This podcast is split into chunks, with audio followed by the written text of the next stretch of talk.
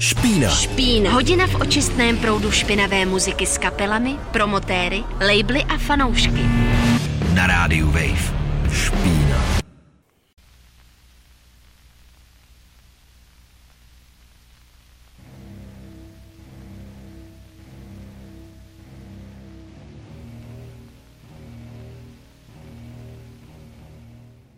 Hezký čtvrteční večer vám všem, co jste se rozhodli poslouchat v tuto chvíli Radio Wave, protože jste ho spustili akorát na začátek špíny. Od mikrofonu vás zdraví Kazy a Dominik. A nejsme tu sami, jsme tu taky s autorem hudby, kterou jste slyšeli jako antré toho dnešního pořadu a sice byla to skladba od Swordsmana Glow of the Yellow Planet a Honza Pospíšil je tady dneska s náma. Ahoj Honzo. Ahoj vám všem i divákům tak eh, diváci to asi nevocenějí, ale posluchači určitě jo. Vizuální ten náš pořad moc není, ale musíte si ty vizuály doklikat, hold, co se dá dělat. Honzo, jsme moc rádi, že tě teda ten sleský vítr doval až do Prahy. My si s tebou chceme popovídat o všech tvých projektech a vytvořit taky takový jakoby zajímavý spojovací bod eh, s pořadem Hergot, kde byl nedávno v létě hostem Petr Voznica, tvůj kumpán a spolupracovník na spoustě věcí, který tady možná taky asi trochu uslyšíme. To, co jste teďka mohli už posoudit, tak budeme se pohybovat v hájemství hodně špinavého zvuku a radikálního zvuku a bude nám to přerůstat u různých jako blekových inspirací ledaskam jinam. Budeme se taky bavit o tom, jak takovýhle špíny třeba dosáhnout v pokojíčkových podmínkách a tak podobně. Na to se můžete posluchači těšit. A začneme hned asi od začátku, ne, mm-hmm. Dominiku? Myslím si, že je to na snadě. Jasný, jasný. Já bych se rád Honzi zeptal vlastně na to, jak to vlastně zvládá mít tematicky tolik uh, rozličných projektů vlastně hudebních, za většinou vlastně stojí sám, nebo s tím jeho zmiňovaným kumpánem Piotrem. A tak vlastně by dávalo asi smysl určitě, jak kdyby s námi na začátek nějak představil. A Vyjmenoval a, a trošku chronologicky uspořádal mm-hmm. taky. Takže vlastně to vezmeme úplně od začátku. Začalo to nejdříve tím, že jsem se vlastně s Piotrem setkal na, eh, tuším, že v plánu B eh, ve slavném legendárním ostravském klubu. To jsme ještě bývávali teenageři a tehdy jsme se hodně, hodně bavili o black metalu, punku a takových bla, bla, bla věcech, ale k těm kapelám. No rozhodli jsme se založit kapelu, která už neexistuje, ani neplánujeme se k ní moc vracet, ale pokud máte rádi sludge metal, řízlý kr- pomalým krastem, čili máte-li rádi rádi Primitive Man, americkou kapelu, tak se to jmenuje The Misogynist. Vydali jsme asi tak ze dvě pseudoalba, všechno je to jenom na YouTubeku. A teď k těm mým projektům. Po nějaké době jsme se rozpadli, protože jsme se každý rozešli stylově někam jinam, byť jsme zůstali pořád přáteli. A já jsem založil kapelu Mazehead, eh, v níž jsem se snažil skombinovat takřka nekombinovatelné eh, tři kapely, tři, tři vzory, a to uh, Bátory, specificky tu vikingskou éru, jako je Nordland jednička, dvojka, Hammerfall, ne, Hammerhead. Ham, Hammerhead. Hammerhead. Hammerfall jsme trošku něco To jsme někde jinde, ale já jsem si to... Možná daleko až úplně. Já jsem si to ale uvědomil, zastavil jsem se. Jo, jo, jo, je to tak, je to tak. Vybral jsi to. Ne, jsem to vybral, takovou, takovou tu heavy metalovou pompéznoc, trochu pomalejší riffy, ale nemůžete při nich přestat myslet na, na starověk, středověk a všechny možné smýšlené příběhy, které se vlastně ani nikdy nestaly, ale rádi si je pouštíte v hlavě. A pak jsem tam hodil Amibix, dneska jsem mají tady v tričku Amibix, což uh, bohužel krásný. nemůžete vidět. A u Amibix se mi zase hodně líbila taková ta britská mokrá magičnost těch Stonehenge, e, zvláštních míst, kde cítíte ty různé energie ať na ně věříte nebo nevěříte, tak je dobré si je představit stejně jako ty vikingské příběhy u Quartna. Uh-huh. A instrumentálně mě na nich hrozně bavilo na těch Amibix a pořád stále do dneška baví uh, hlavně z toho jejich prvního alba No Sanctuary, takové ty tribalistické bicí toho jejich bývalého bubeníka. Ty jsou naprosto skvělé a ti, co pozorně poslouchali Mazehead, hlavně bicí sekci, tak ti to tam hodně uslyší, že jsou to furt kotlovačky. A, a ten třetí vliv teda je co? A ten třetí, a ten třetí vliv je pozdní Darktron. Mm-hmm. Eh, hodně jsem se vzhledl v tom, jakým způsobem Fenris eh, dělá svoji hudbu, jak nad ní přemýšlí, kde vůbec jako žije, s tím, kde tu hudbu chodívá dělávat.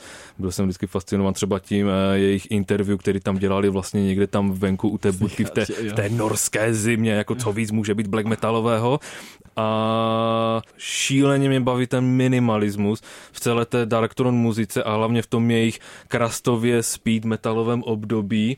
To, to mě hodně baví. Plus některé texty, jako je třeba I am the working class. Jo, v tom jsem se třeba naprosto zhlédl, v tom jsem ho soucítil. Tady to jsou vlastně všechny tři, tři vlivy toho Mazeheada a máme ještě mluvit o Swordsmanovi? Možná no, jo. Určitě, jo. Určitě. Myslím, že i v...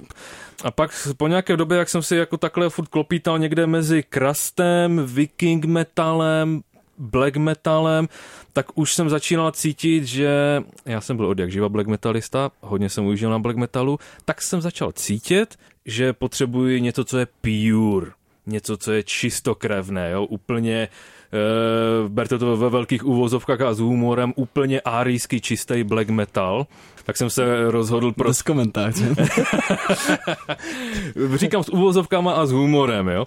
Tak jsem se rozhodl udělat Swordsmana s tím, že jsem si nejdříve chtěl vyzkoušet klávesy, které jsem dostal od Švagra, které on získal z Vídně roku 89, co se mu nějak eh, na naší sametovou revoluci podařilo utéct do Rakouska, jen proto, aby si od tam stáhl nějaké nejlevnější klávesky za, asi za bony. A to je taky důvod pro emigraci, ano. Ano, pro ano. klávesy. Levné, levné klávesy, tak jsem si říkal, že už jen kvůli tomu, tomu mini příběhu jsem si ty klávesy chtěl vyzkoušet, takže když zajdete prostě na Bandcamp nebo na první prostě release Wordsmana, tak na místo black metalu vás přivítá velmi hnilobně odporný odporně znějící klávesová sekce, takový Dungeon Synth, který vám ale bude připomínat Zeldu, které jehož vlastně ten cartridge jste prostě pošlapali, no. Uh-huh. Takže ty jsi chtěl vlastně čistokrevný black metal a vylezl z toho. A, ano, ano, chtěl jsem, čist, chtěl jsem, ano, ano, chtěl jsem čistokrevný black metal, ale vlezli mi do toho klávesy, nedali si říct,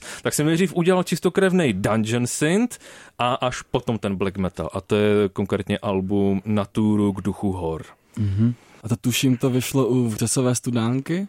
Nebo to eh, vyšlo to Dungeon Synthové album? Ta, Dungeon Synthové album, které se jmenuje prostě jenom Demo, tak to mm-hmm. vyšlo u Vřesové studánky, za což moc děkuji Vřesové studánce, že si na mě vzpomněli a nebo že, že se ke mně přihlásili a vlastně to druhé album tak to vzniklo u španělských uh, Escafismo Records, doufám, že to vyslovuji správně a potom jsem zavítal teďka s tím, co jste nyní slyšeli, uh, Glow of the Yellow Planet, the, uh, vlastně z toho demáče, co se jmenuje The Dream Demo of Unknown Kadat, tak to už jsem vydal u řeckých Dales of Shadows a vlastně u těch řeckých Dales of Shadows budu asi nadále vydávat do budoucnosti. Mm-hmm. A úplně, úplně poslední věc, málem skoro poslední věc je Lidové milice, které zase je takový můj pokus hrát si s Elektrem, inspirovaný tím, že jsem hodně poslouchal uh, vlastně Bunkerera, to je vlastně z Česka, takový čistokrevný ABM-kař. Synek snad ještě mladší než já, ale... Drobná reklama brzy ve špíně, brzy mm-hmm. uslyšíte ve, ve špíně. Je to tak. Pokračuj Honzo. Ano, ano. A ještě jsem poslouchal i nějaké další věci, ale to tady budu, a to tady ještě mám vlastně na tom playlistu, no. K tomu se ještě ke všemu dostaneme. Na úvod si vystřelil strašnou spoustu men a i docela pěkný jako žánrový záběr. Vrátíme se po skladbě, ale protože si taky přinesl velmi, velmi vyšperkovaný pleják, tak teďka navrhni, co bychom si mohli pustit jako další věc, něco z toho, co máš rád, nebo zatím stojíš osobně, to necháme na tobě. Tak třeba k tomu heavy metalu, vikingování, tak když jsem to zmínil jako první inspiraci pro Mazet, tak bych chtěl pustit klientele The Jet Set. Špína. Špína. Na rádiu Wave.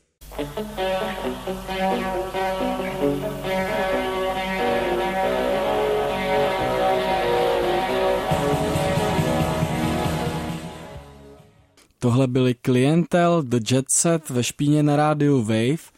Dneska se těšíme návštěvou Jana Pospíšila, stojícího za projekty Mazehead, Swordsman, Lidové milice a tak dále. A vlastně na úvod jsme si, Honzo, s nám dost krásně představil ty vlastně svoje projekty a tu svoji inspiraci, ale my vlastně víme, že stojíš taky ještě za jedním takovým novějším projektem, mám na mysli kapelu Pásmo, tady už s propíraným Piotrem. To pásmo se vlastně pojí ještě k té kompilaci Outsider Metal z leských jurodivců, tak možná jestli bys nám mohl říct něco o tomhle, protože to vlastně pro mě docela uzavírá takový kruh té vaší uh, vysněné, doslova vysněné scény, kterou jste si tam vlastně v těch vašich sleských končinách udělali. A přijde mi to strašně zajímavý, tak můžeš se o to podělit? Ano, určitě. E, a vlastně tou poslední e, kapelou, vlastně takovou poslední novinkou, co mám ve svém repertoáru kapel projektu, je právě, že už to zmíněné pásmo. A jak jsem zmínil úplně na začátku tu už neexistující kapelu The Misogynist, tak jsme se vlastně po těch letech, letech s tím Piotrem začali eh, zase dávat dohromady, jen na základě toho, že jsme si na, na Facebooku eh, vzájemně posílali songy, různých žánrů, různých kapel a tak nějak jsme si začali po letech všímat, hlavně v období covidu, uh-huh. že ta naše hudba začíná být až příliš stejná, co si navzájem posíláme, že i ty riffy, co si posíláme, co si nahráváme, takže se to začíná přibližovat takovým tím vibem, stylem. Uh-huh, a už po několikátém vydání Ježury, Beskid, Mazeheada, Sportsmana jsme se teda rozhodli, že teda to dáme zase dohromady, ale tentokrát to nebude sludge metal, ale tentokrát to bude právě že takový atmosférický, outsiderský heavy metal, který už znáte od Ježury, ten už tady párkrát zazněl, pokud si dobře vzpomínám, mm-hmm. tak si vlastně představte ježurovskou, ježurovský styl eh, východního riffování, eh, takové ty velké, ohromně znějící, středně tempé bicí, akorát, že na místo Piotrova hlasu tam vlastně bude můj hlas, který nyní slyší slyšíte. A už se to dá i pustit eh, v rámci té kompilace, která doufáme, že už zanedlouho vyjde, to už necháváme božích rukou. Fyzicky. Fyzicky, ano, fyzicky na, na kazetě vyjde.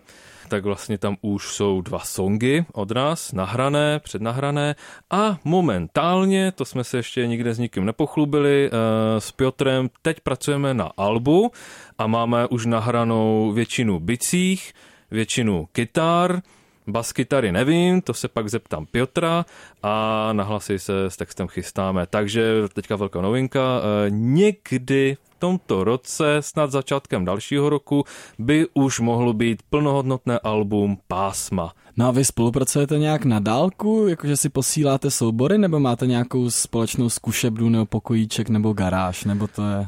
Uh, Virtuální společný prostor, který určitě sdílíte přes ty memy na Facebooku. Vlastně přesně podle, kvůli tomu tomu vznikla i jedna tajná facebooková skupina, bohužel nejste zváni, uh, protože... která, která je přesně určena na tady tyhle ty, uh, jak se to říká na západě, brainstormingy, tady tyhle z těch nápadů, jak, instrument, jak z hlediska instrumentálního, jak si tam posíláme riffy, klávesové vyhrávky, tak si tam i posíláme uh, třeba i ty memy, posíláme si tam příběhy z takové té takzvané zóny, z toho pásma, podle toho se i ta nová kapela jmenuje. A pokud eh, znáte třeba ukrajinskou počítačovou hru Stalker nebo Metro 2033, tak určitě jistě víte, že v té hře se vlastně všechno odehrává v té takzvané 30-kilometrové zóně černobylské, kde se vlastně nějak pochroumala noosféra a tam se vlastně tak nějak dějou věci, jakože třeba se tam nějak manifestují emoce třeba do podoby takové, že se tam třeba nějak drtí e, fyzikální zákony a tak dále a tak dále. Nechci mluvit o té hře, ale chci mluvit o tom pásmu. A v tomhle tom našem pásmu tady tohle to vlastně všechno máme. Jo, my tím, jak jsme takový ti pokojčkáři, no tak co mají pokojčkáři v současné době? No mají počítače, tak my oba dva jsme hodně hráli toho Stalkera, a Metro 2033 a vlastně všechno takového východního z hlediska nejen hudby, ale i vlastně i těch počítačových her. A rozhodli jsme se to teda všechno zakomponovat do té naše hudby. Jen tak mimochodem, ono se dá říci, že tenhle ten lore je sdílený že ono to není jen v pásmu, že tam máme takovou tu zvláštní zónu, kterou pak klidně ještě popíšu ještě více, bylo by To třeba. budeš muset teda tak rozhodně. budu muset. A skonkretizovat možná. Ano, ano, já to všechno velmi rád konkretizuji. Já klidně řeknu i, já jsem ještě chtěl tímhle s tím dovědkem ještě se vrátit k tomu, jak na to přichází. V pořádku, v pořádku. Tak, tak vlastně tahle ta, ta sama zóna se objevuje i ve Swordsmanovi, i v Ježurovi. Jo? Takže tím se vlastně stává taková, aspoň podle nás osobně, pokojičkářů, outsiderských, se děje taková zvláštní netypická věc pro nějakou hudební scénu, že e, kapely různých lidí sdílejí ten samý svět. Jako tematicky, liricky. Hmm. A jen jsem chtěl jako velmi rychle doříct, jak my teda jako přicházíme na vlastně celý ten svět té zóny, respektive toho pásma, bo jsme se chtěli aspoň trošičku distancovat od té ukrajinské zóny černobylské, tak ono to vzniká tím, že v téhle té naší tajné malé internetové skupině e, tam my vlastně všechno píšeme formou scénáře do her. E, my si tam vyloženě neříkáme, že hele, a toto, toto by bylo dobré, ne. Já řekněme, tak dám takový příklad, jo. Já si například řeknu, že teďka si představte pásmo jako FPS střílečku. Začínáme tady u téhle z té zdi s hroznou texturou. A teď tvůj první quest je dostat se přes tady tuhle tu zeď. Jo, o téhle z té zdi jen tak mimochodem uh, zpívá třeba Ježura ve svém teď posledním albu, jen tak mimochodem. Uh, musíme se nějak dostat přes tady tuhle tu zeď. To, co je za námi, je, je sice nepřítel, nepřátelské NPCčka, s těma se můžeme střílet, nemusíme se střílet, ale oni představují, řekněme třeba hříchy. Jo, třeba hříchy světa, představují třeba e, některé, nechci říct politické ideje, ale řekněme takové to nějaké to manifestované zlo, které jako i v nějaké filozofické úrovni se dá rozřešit. Jo? A teď si to tam tak nějak jakože rozepisujeme v té naší skupině jako počítačovou hru a podle odezvy se potom s tím Piotrem pak jako teda zhodneme a řekneme si, ano, toto je v našem loru, toto je v naší scéně, toto je teď kanonické. Stejně jako třeba normalizační penzion, se kterým tady žonglujeme od úplného prvopočátku. Uh-huh, uh-huh. No já bych teďka možná pro tuhle chvilku zase přerušil nějakou hudbou ten tok myšlenek. K tomu se samozřejmě musíme vrátit, protože jen velmi málo scén u nás vytvoří celou jako pomyslnou krajinu, která ovšem ale má taky dost konkrétní prvky z reálné krajiny. Takže v tom se určitě povrtáme, povrtáme se taky v tom konkrétním magickém prostředí té severní Moravy a Slezska. To jsou všecko velmi vděčné věci. A co si pustíme teď, abychom nějak dotvořili to, co tady už načrtnul. Možná, že pásmo, který jsme už navnadili, na to vlastně už jsme navnadili dost, no, to je dobře, pravda. Dobře, já jsem uvažoval sice nad dežurou, ale to pásmo by se teď hodilo, protože jak jsem tady zmiňoval třeba to v herním stylu překračování té zdi do oblasti toho pásma, tak uh, o tom pojednává písnička Noc rozhodnutí. Špína. Špína. Na rádiu Wave. Thank you.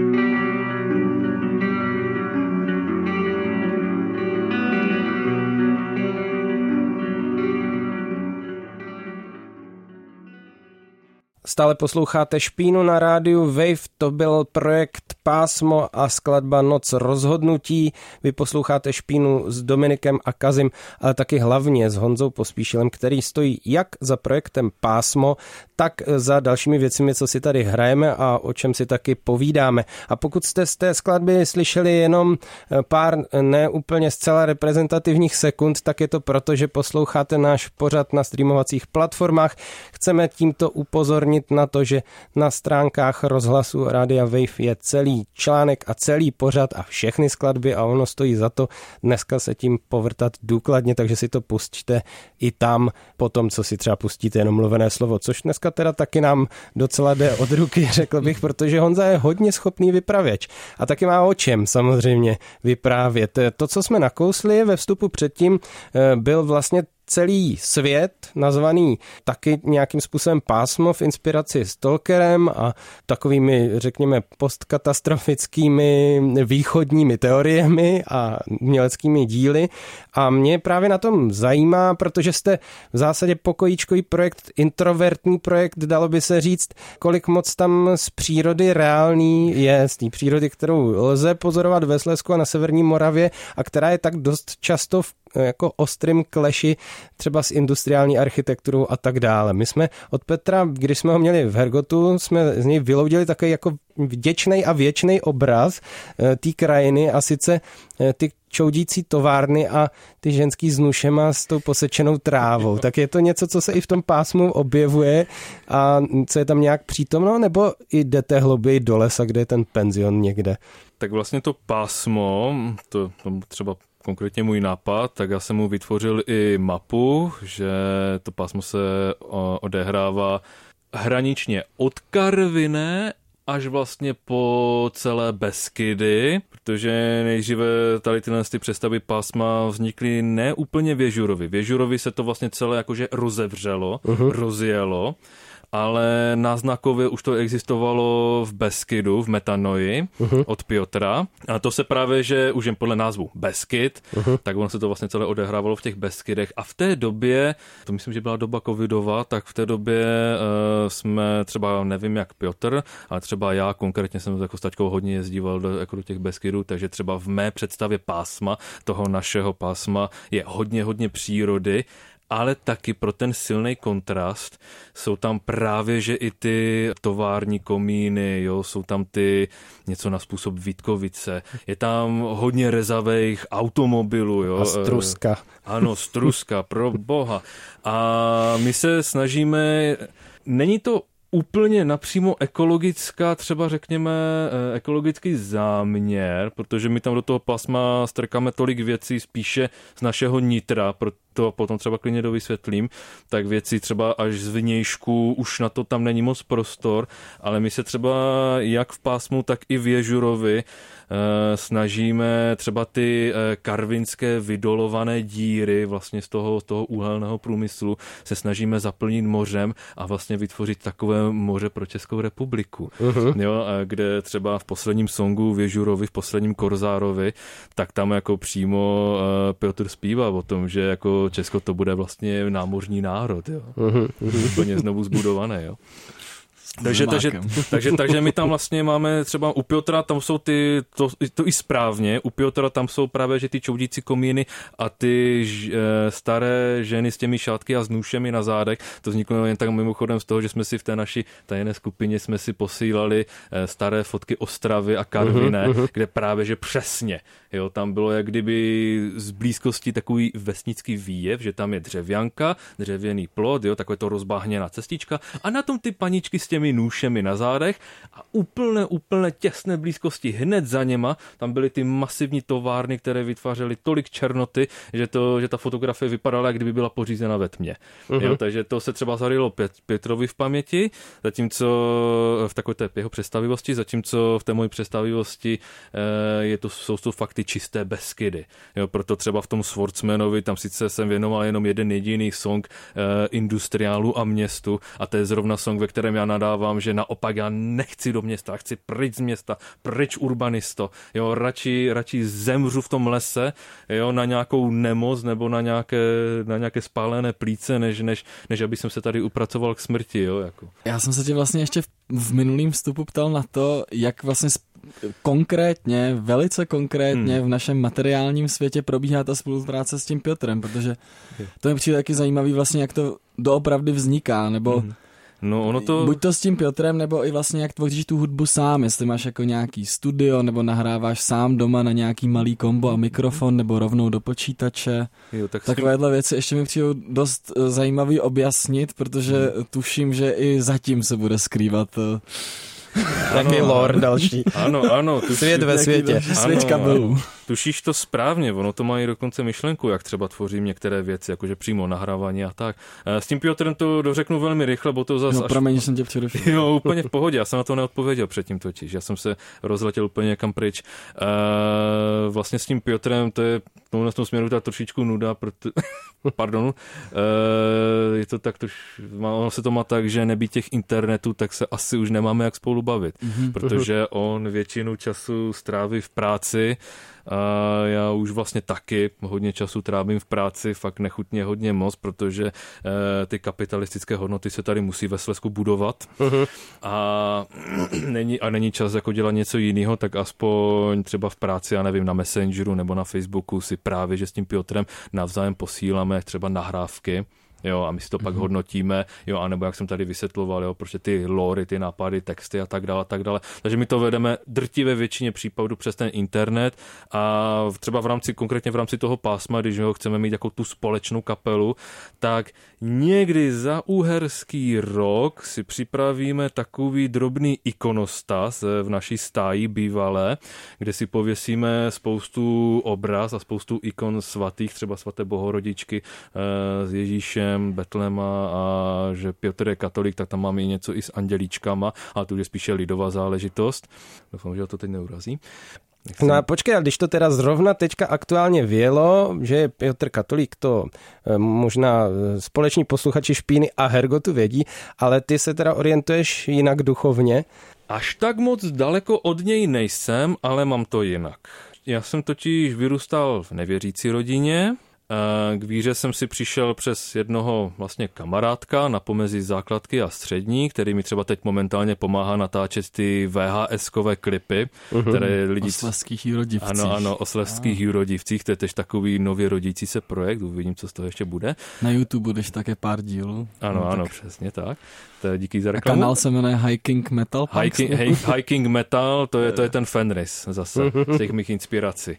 Tak já jsem se potom tomu teda dostával tak, že on ten kamarád vlastně uh, byl evangelík, evangelického protestantského vyznání, tak tím pádem se to na mě taky přeneslo a vlastně celou pubertu i adolescenci jsem měl vlastně takové protestantské evangelické zvyky, uh, způsoby uvažování třeba nad Bohem, nad světem a tak dále. Uh-huh, uh-huh. Ale potom, jak jsem třeba nastoupil na studování filozofie, tak jsem se třeba setkal se scholastikou, s patristikou, muzikou a zároveň můj další drahý kamarád, který třeba teď v současnosti mě hodně duchovně doprovází. Můžu ho jmenovat? Můžeš jmenovat. Jo, jo. E, Lukáš Tvrdý, e, bou, nikde ho nevyhledávejte, on je jenom normální student, ten nedělá nikde nic, žádný projekt. Tak Lukáš Tvrdý, tak ten mě hodně duchovně doprovází a on je pravoslavného vyznání. Uh-huh. A byť teď paradoxně zrovna studuje v Olomouci na katolické katedře, a vlastně z tohohle, a u tohohle z toho kamaráda, u toho Lukáše Tvrdého, já jsem se začal duchovně rozvíjet vlastně z toho protestantismu do toho pravoslaví, protože mě se šíleně líbila vlastně ta pravoslavná liturgie. Dokonce jsme spolu občas i byli na řeckých liturgiích, uh-huh, které uh-huh. se mi šíleně No já se na to ptám samozřejmě proto, protože to vytváří spirituální podloží pro ten váš lore, ale aby jsme se dostali k tomu praktickému vytváření, uh-huh. k tomuhle se určitě ještě vrátíme, protože to mě přitahuje jak magnet magnet, mm-hmm. ale eh, abychom se dostali k tomu, jak teda dojde k tomu fyzickému setkání, tak vy rozvěsíte ty ikonky, mm-hmm. obrázek Bohorodice, Výborně. anděličky svatý. Mm-hmm. Dobře, a pak co teda? A pak rozložíme bicí, vždycky se modlíme, že se nám nerozpadnou, bo už jsou to fakt otřískané staré bicí a pak nějak přes, a pak nějak přes schody, pak nějak přes schody, přes eh, rozblácený venek do stodoly natáhneme kombo, eventuálně Piotrového malilinkatého maršálka pro ten chorusový efekt. No a pak to začne jako s každou jinou kapelou. Raz, dva, tři, čtyři a pak hrajeme něco, co jsme doufali, že jsme se v mezičase, v tom našem introvertním existování v pokojičku, jsme se naučili. Uh-huh. Protože my si navzájem totiž, jak posíláme ty riffy, bici a tak dále, tak potom z toho třeba i vznikají ty songy. Ty songy většinou vznikají doma, jo, u každého z nás. My si to navzájem uh-huh. posíláme. A jenom když se setkáme, tak to je, že se fakt musíme pobavit osobně o něčem velmi, velmi důležitém. Eventuálně si vyzkoušíme, jak nám to spolu hraje a zdali jsme schopni to uhrát. Mm. Protože jedna věc je, když v naprostém klidu a v pohodičce si sedíš a šudlaš si na té kytárce, nebo sedíš za těma bicíma, jo, nebo si je nějak naklikáš a kamarádovi to nepřiznáš, a potom se máte sejít a teď ty brďo, já zjistím, že mi ty blastbity nejdou tak moc dobře, jak jsem si myslel. Promiň, asi, asi jsem se dneska dobře nevyspal, tím to určitě bude. Jo, tak z tohohle z toho důvodu, abychom si dělali takové generálky sami na sebe, se někdy sejdeme, ale jak říkám, teď v tomto roce minimálně eh, to nebude, není tak časté, protože teď fakt jsme proletariat jak něco. Ale jenom teda Honzo, ve zkratce, jak vlastně vznikají ty nahrávky? Vznik, já teďka asi tuším, jak to vypráví, že to prostě vzniká takže vy si to každý nahráváte doma, prostě svoje jednotlivé stopy, že nikdy nenahráváte mm-hmm. třeba v té vaší stodole stáji bývalé prostě. Ano, ano. Takže vlastně domácí jo. tvorba a posílání si souborů, když ano, je potřeba ano, ano. a občas zadžemovat. Samozřejmě, ano, ano, samozřejmě s tím, že ta, a to se týká ale všech mých projektů, aspoň poslední ze dva roky, jak Mazera, tak i Sportsmana, tak i Lidových milic, že spíše než, že bych si něco klikal na počítači a něco si dělal virtuálně, tak asi napíšu jo, ten, ten spreadsheet, nebo jak se tomu nadává, napíšu ty tabulátory, eh, to, jak by ty bicí měly být, a potom, když už to tak nějak umím, když už si v tom dost věřím a i ten song jako takový se mi líbí, tak potom vytáhnu z pokoje pryč, přemístím se do stodoly a je jedno, jestli je zrovna zima, podzim, prší nebo je hezky. Já vlezu do té stodoly, tam si všechno nachystám, jak už jsem tady vyprávěl a vytáhnu si třeba i jeden japonský eh, teď momentálně japonský stroj, ale předtím jsem měl e, ze 60. let e, kotoučový kazeťák. Uh-huh. K tomu pro jistotu, jo, pro jistotu si vytáhnu i notebook, Jo, a všechno si to nějakým způsobem napojím na to mikrofony e, k těm bicím. Vždycky používám jenom dva mikráky. Jeden nad činely, jeden přímo mířící do kopáku ať to má takový ten hezký basketbalový zvuk, ten mm-hmm. kopák. Já třeba nemám rád, když, když kopáky, a teď, teď budu mluvit jako Fendris. Jako Fendris, ano, přesně ťuk, eh, slepice ano. chodí po papíře. Ano, ano, slepice chodí po papíře, takové to ťukání, to já nesnaším. To já nesnaším na jakémkoliv typu metalu, punku, vůbec to, to, to tím opovrhuju. Tak já mám radši, když ten zvuk toho kopáku, prostě největší buben celé bicí soupravy. No tak asi by to mělo znít jako největší buben celé bicí soupravy. Tak ať je to aspoň pořádný zahuhlaný basový zvuk, anebo ať je to ten basketbalový míč nebo takový ten úder na solárko. To si tam nastavím a u kombata je úplně ta samý příběh. Eh, co se týče odzvučnění, bo tady jsem ještě než jsme začali ten rozhovor, tak jsem si tady pochvaloval odzvučení eh, tady v rádiu, tak odzvučnění je takové, že já nedělám naprosto žádné odzvučnění, protože naším odzvučněním třeba stropu v testodole je, že tam máme ty klasické dřevěné desky, ale oni mají obrovské rozestupy mezi sebou, aby ta budova dýchala, aby ta střecha dýchala. I to seno tam nahoře naložené, které tam do dneška je, tak, tak tam vlastně ten zvuk, ty zvukové vlny se vlastně do toho stropu vrnou, projdou skrz ty průduchy a zpátky se nevrátí, protože se ztratí v senu. Ale teď, teďka, jak jsem nahrával pasmo, tak jsem zjistil, že to má jeden problém nahrávat ve stodole, že mi po bících běhají kůny. tak eh, další asi návrh je udělat ambientní nahrávku, kdy necháš hrát jenom e, tu místnost samotnou a zvířata, co se v ní pohybují. to, promysli to. A my se vrátíme ještě k jednomu vstupu po další skladbě. Mm-hmm. A jelikož jsme se bavili i o těch milicích, mohli bychom pustit lidový milice tentokrát. Určitě ano. A co to bude za skladbu? Skladba teda tady prej měla už kdysi zaznít, tak Lidové milice, Traverza, Dělníková svalu. Špína. Špína. Na rádiu Wave.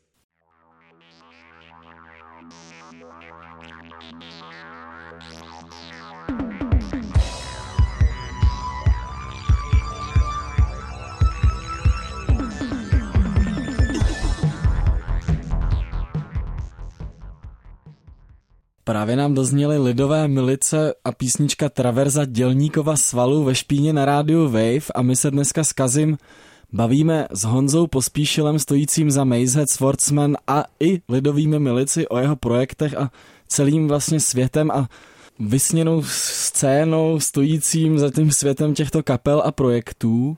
A lidové milice bych řekl, že vlastně jako není to metal, není to black metal, není to dungeon synth, je to vlastně docela takové klasický, klasický tribute uh, nějakému tomu starému EBMku a má to docela kontroverzní texty. Vlastně je to i projekt, kvůli kterému jsme si Honzu chtěli pozvat do špíny, protože jsme ho chtěli zahrát v nějakém letním uh, novinkovém díle a já jsem teda možná uh, trošku slepý na levé oko a nějak mi nedoš, nedošlo, že uh, ty texty jsou vlastně docela kontroverzní. Judita mě na to dost správně upozornila, že vlastně v nějakým uh, obecným veřejným kontextu by to nemuselo být vnímáno jako něco úplně košer, jakože nechci překroutit, ale nějak tam, uh, co to tam je, uh, diskuze patří na smetiště a, a ještě... Propagand.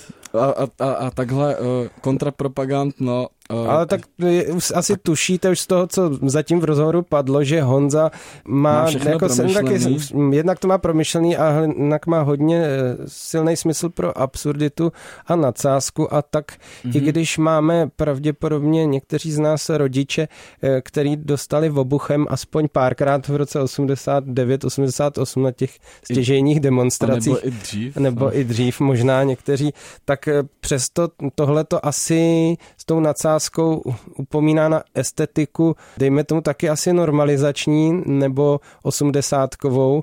Kde jsi to v sobě našel, vydoloval? Protože to už není tvoje osobní zkušenost, to je, to je taky nějaká jako převzatá uh, zkušenost, že jo, nebo převzatá estetika.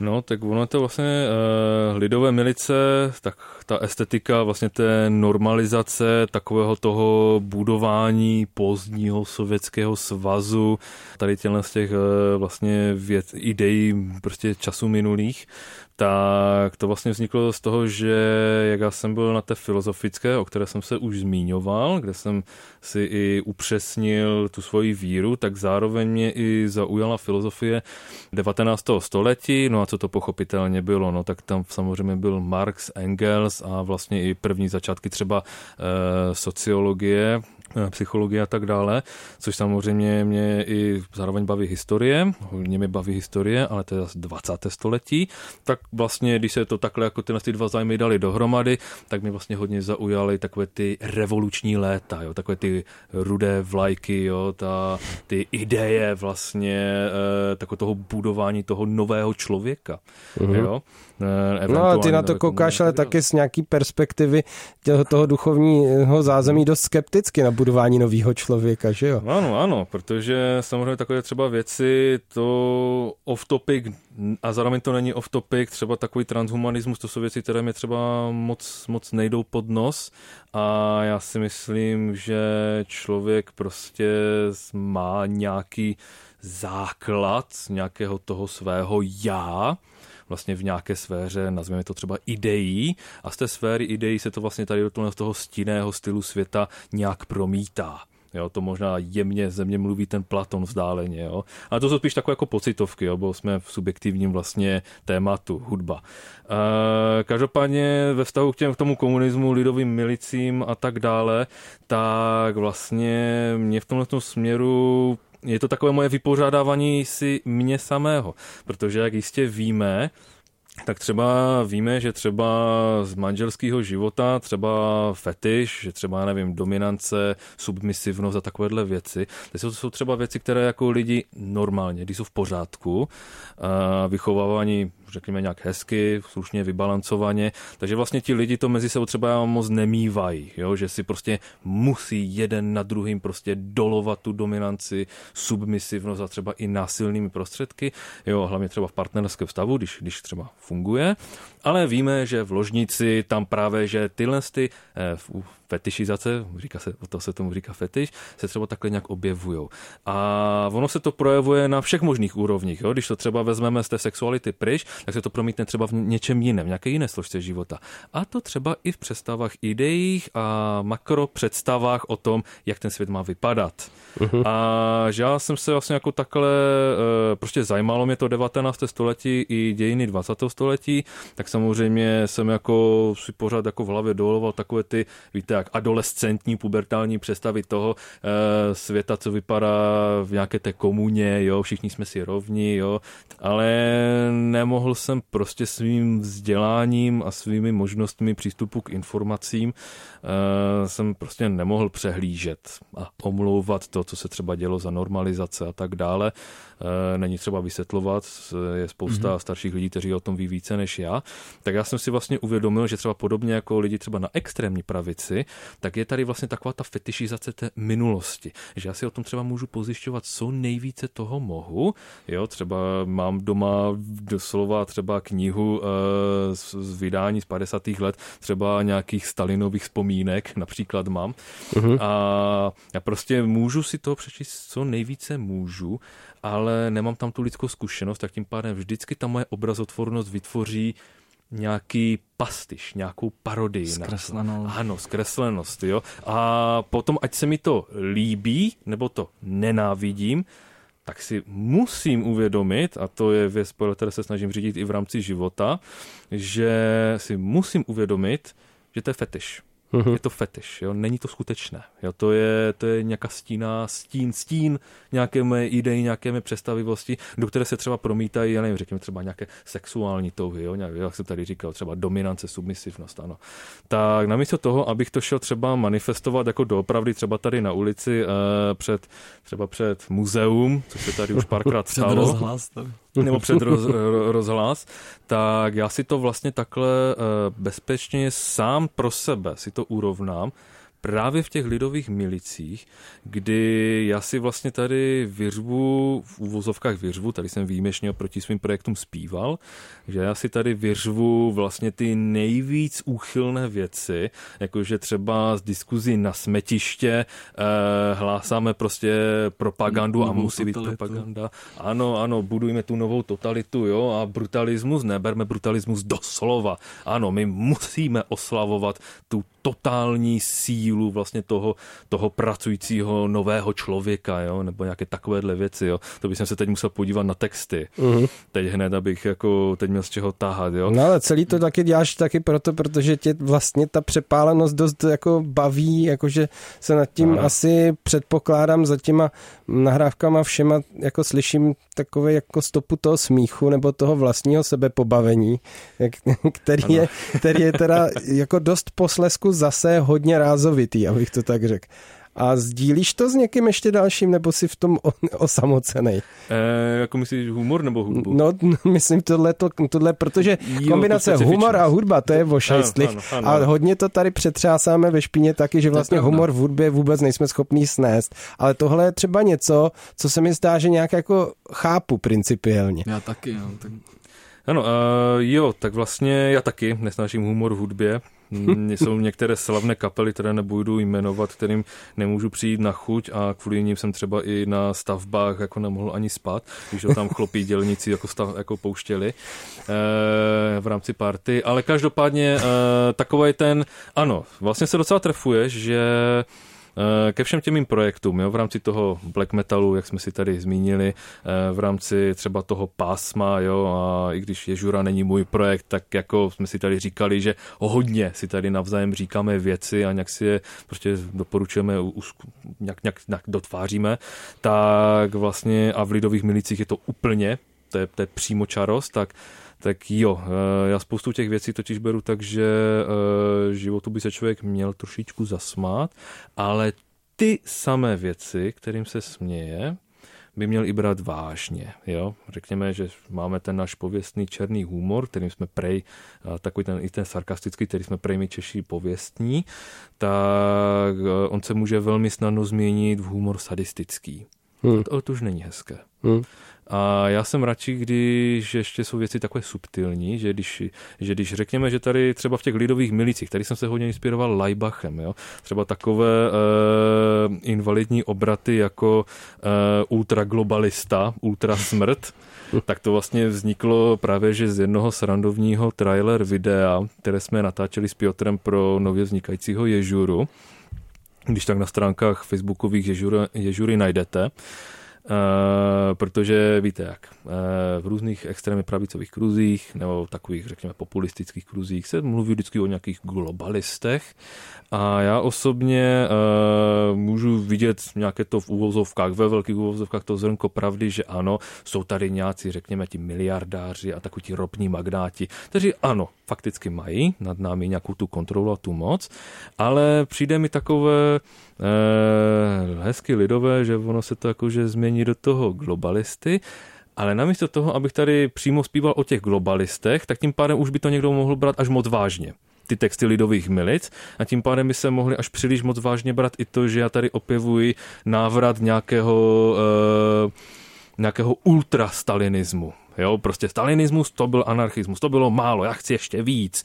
Ne, uh, jo, to možná někdy v textu bude, ale přesně s touhle s tou intonací, že člověk si tomu tak trošičku zasměje, mm. ale zároveň, když má tu estetickou chvilku, když má tu obrazotvornou představivost, tak si fakt s tou mojí hudbou se snažím, aby si člověk představil jo, ty monumenty, jo, takové ty díla těch šíleně silných, vymakaných chlapů a ženských se s těma kladivama, se zbíječkama, kterých jen tak mimochodem hmm. v naší Ostravě je šíleně moc.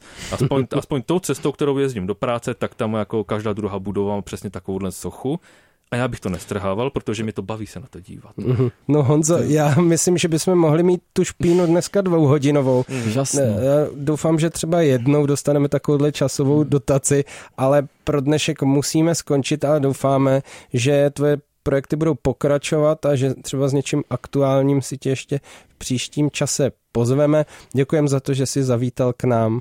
Ano. Moc díky, moc díky. A děkujem taky vám všem, co jste poslouchali, vydržte s náma i nadále. Ahoj. Ahoj. Ahoj. Špína. Špína. Na rádiu Wave.